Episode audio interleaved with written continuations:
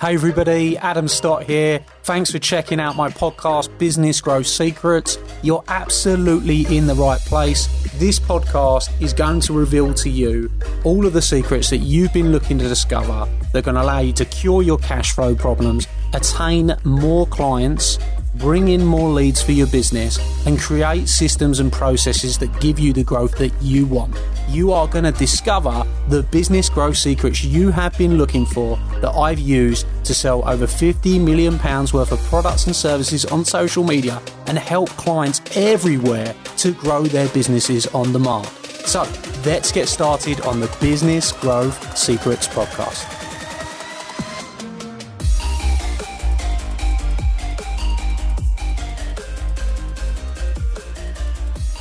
How do I raise 50,000 in project funding? I have planning permission already, and how do I get that raised? So this is asked uh, by one of the ladies at Rockstar Social this week. It was seconded by um, Michelle. Um, I'm not going to go into the depths of how to get planning permission, quantity survey, you know, surveying and contractors and stuff like that. I'm going to more focus on the original question was how do you raise fifty thousand pounds in funding? So first of all, got some good news at the members event, you will be getting. Um, I don't know if I've got one on my desk, but Jack has finished our financial intelligence systems booklet. So all of you, uh, all of our academy members, will get in that booklet on uh, on Monday, and that has got the 88 different ways to raise funding in. So you literally look through, and if you want to raise money, you want to raise funding, you can go through all those different aspects. I think that if you've listened to my 40 rules, the 40 rules to make any business successful and profitable, one of the things I say in there is always be raising funding. You do always need to be raising funding in your business in one way or another. It doesn't mean you always need to be taking loans or you always need to be taking credit cards, but you do always need to be making sure that your business is funded and cash flowed in the right way. And that's very, very important. It helps a business to grow. Remember that uh, cash is the blood of a business. If you don't have any blood, you die, right? So you've got to always be raising funding. That's very, very important. And what I would say to you is, you know, if you if you need 50k to make your dream come true and get this business off the ground and make it happen, which it sounds exactly like what you do, you know, my first question is how much do you want it? How much do you really want it? Because this is the thing.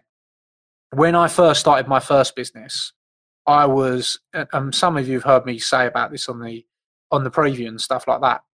Okay, but maybe not as in depth. I'm going to go, not going to make it long. I'm going to make it a little bit more in depth for you. When I first started my first business, I was at the position where I was working for BMW. I was smashing it. You know, I was I was young. I could order a brand new hundred thousand pound car every three months.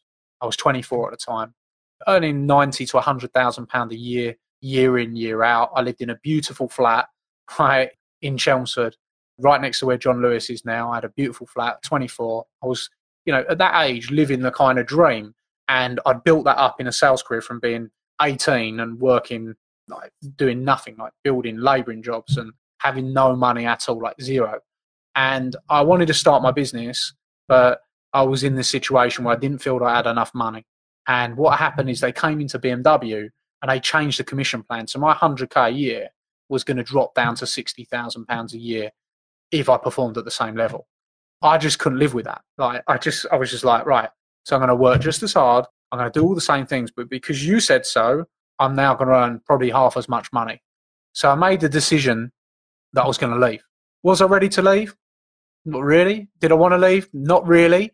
But I already knew that my next step when I left that job was going to be start a business. There wasn't another question. I'd worked at Amstrad, leasing private jets. I'd worked at BMW. I'd worked at Ford. I'd done these things, and I knew my next step was start my own business. So I did two things. I started a finance brokerage. That's the first thing I did. That was the first business that I started. And I realized I didn't have enough money. So I went and sold my house. like I literally, I bought, I bought a house that I was renting out and um, I sold that property. And literally, I then had hardly any any money left. I, I used that 50k to start my business.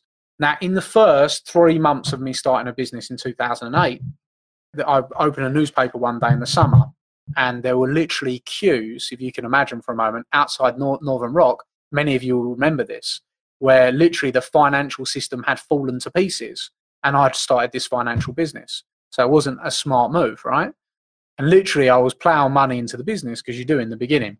and I was seeing this money evaporate, and I was like, oh my god, I've started this business, I've left this well-paid job, I've sold my house to get this going, I've moved back in with my mum, and literally it was like, ah. But this is the thing: how bad did I want it? I wanted it bad, right? I was not going to go back with my tail between my legs to my job and say, all right, well, I had to go and I, you know, I, I didn't make it work. So straight away, even though all the financial institutions pulled out the market, I switched up and I started selling automotive vehicles um, and I started doing vehicle trading. And that grew from in the first year, from that moment, from zero revenue, um, working really hard to doing a million in revenue in the first year, which is not a lot in cars, just so you know. So that switch around and that change was because one, I wanted it bad enough. Now, the reason I tell you that story at this moment in time is because related to this question. If you needed to raise 50k, then I'm sure there probably is a way to raise 50k you could either get a personal loan, you could back yourself with a personal loan, you could go out, you could sell a, sell your property, you know, you could sell your car. How bad do you want it? Right? This is the truth. And not enough people like I want it bad enough that I will take the risk and I will back myself. Now, I ask you this question in a sequence. And the reason I ask you the question is first, is I want to know how bad do you want it? Because if you don't want it that bad, you're like, well, no, I don't want to sell my car. I like my car. Mm, don't want to don't want to sell my house. I don't want to go and share with someone or move back in, or I can't do that, etc., etc. You know, that's my livelihood. Well, the next question is you're going to go and ask somebody else for fifty grand. Now, if you ain't prepared to back yourself, why should they back you? And and that is the reality. Sometimes you've got to have that mentality where you will back yourself. You you are the business owner. You are the person driving the business. You are the leader. You've got to have you know, guts. I was going to say balls of steel, but you've got to have, you know, something about you where you just go, do you know what? I will take this risk. I want it. I want to win. And if you want to win, you have to invest. That's the reality of the situation. And you back yourself. That isn't in everybody's DNA. That isn't in their DNA. You do need to have that entrepreneurial DNA where you just go, you know what? I have got those. I have got that mentality. I am going to go for it. And if you've got and you cultivate that entrepreneurial DNA, then you'll do fantastic, right? And in a good way. Now, let's go for the scenario that you're not going to back yourself. Then what do you do? Well, you could crowdfund it. Okay. And if you're like, well, not, i don't really know how to crowdfund it, well, go and find out. You know, go and work some different crowdfunders. You could find five other people that also love the idea of your project. And you go, right, it's 10 grand each. And you go five ways on it, or you give them a profit share you could go out, you could get a government grant potentially. You know, in my financial intelligence systems event, the academy event we did, we did 88 ways to raise money that people don't know about. You know, so there's government grants coming out your ears that actually fund them back projects if the preparation is good enough. You could go and you could go to someone like Funding Circle, you go someone like IWOCA, you go someone like Capital on Tap. These different companies that are invested in and want to fund businesses. You know, maybe American Express, whatever it might be. Whatever you've got to do, but you've got to have the mentality I'll do whatever it takes. If you have that mentality, I'll do whatever it takes. Let me tell you, your dream will come true. Will it be perfect? Probably not. But will you succeed? Yes, you will. Because you will be invested, your back back will to be to the wall, and you will push through and you'll get your results no matter what. You know, and you've got to keep yourself motivated. You've got to go on that journey. You've got to believe in yourself. Every single person, I've been on for 40 minutes tonight. If you are watching from the beginning and you're still watching, please comment A player right now because we've still got time to go, right? But this is the thing. If you've watched 40 minutes already and you've watched this video, then I know you've got what it takes.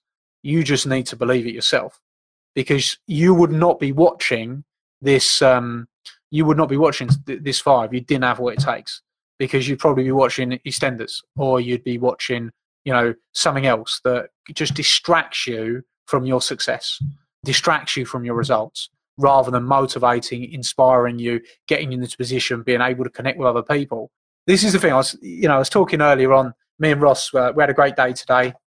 Uh, say me and Ross, me, Ross, Paul, the whole team had a great day today, and we were really, really talking about lots of different things, and we went over loads of different things that you can do to push your results on. And I just gave them some examples of just how you're one connection away, one opportunity away, one phone call away, one introduction away from your greatness. That's the reality. But the problem is, most people don't take that journey and most people don't take that path to get to their greatness because they go, oh no, I don't want to go on Friday because Uh, you know, I don't want to drive that far. Or, oh no, I don't want to. I don't want to go and do this because it's too far away. You know, I'll give give you a good example. I don't know Damien or Joe or anyone on at the moment, but you know, Damien sent me a message and said, Adam, do you want to come and teach my um, my course on training speakers with me on these dates? Two weeks' notice in Atlanta, got events back to back all over the place, and I could have done one or two things. So I could have said, "Oh, I can't make it because I've got an event on a Friday. I've got another event over here. You know, I've got to get the team ready. I've got to get it prepped." But no, I didn't do that. I said, "Of course, yeah, I'm up for it." Why did I do that? Because one, I went through that process. I know how powerful it is. Two, I couldn't wait to go back and say, you know what, look, I've absolutely smashed it from three years ago. This is where I started. This is where I'm at now. Um, I wanted to go and help people. I knew that there was going to be 20 people there that, you know, are going to be great speakers. Their careers are going to build. It's going to change their lives. Let me tell you this, right? You know, in becoming, from going from different businesses, there's nothing quite like this business. This business is amazing. You get to help people. People love you for helping them. You know, it's just awesome. So why would I want to go and do that? You know, when I went over there and we sat down and we spent five days together, we went out on his boats, we went out on the jet skis, we had loads of fun. You know, that relationship was built. And I said to him, you know, I came to build the relationship because that's what you got to do sometimes. You know, you can't you can't say no to things. You've got to say yes because yes is what opens the doors. So I think that's really really important too. So look, you know, you've really got to make sure you back yourself. Uh, you've got to start pushing forward. You've got to start taking opportunities. Really, really important. Let me tell you from going to that, there was a spin off about 15 different things that come from it. So when you open one door, 15 more doors open. That's absolutely key. Hey everybody, Adam here, and I hope you loved today's episode. Hope you thought it was fabulous. And if you did, I'd like to ask you a small favour. Could you jump over and go and give the podcast a review? Of course, I'll be super grateful if that is a five star review. We're putting our all into this podcast for you, delivering you the content, giving you the secrets. And if you've enjoyed it, please go and give us a review and talk about what your favourite episode is, perhaps. Every single month, I select someone from that review list to come to one of my exclusive Academy days and have lunch with me on the day, meeting hundreds of my clients. So if you want that to be you, then you're going to be in with a shout if you go and give us a review on iTunes. Please, of course, do remember to subscribe so you can get all the up to date episodes. Peace and love, and I'll see you very, very soon. Thank you.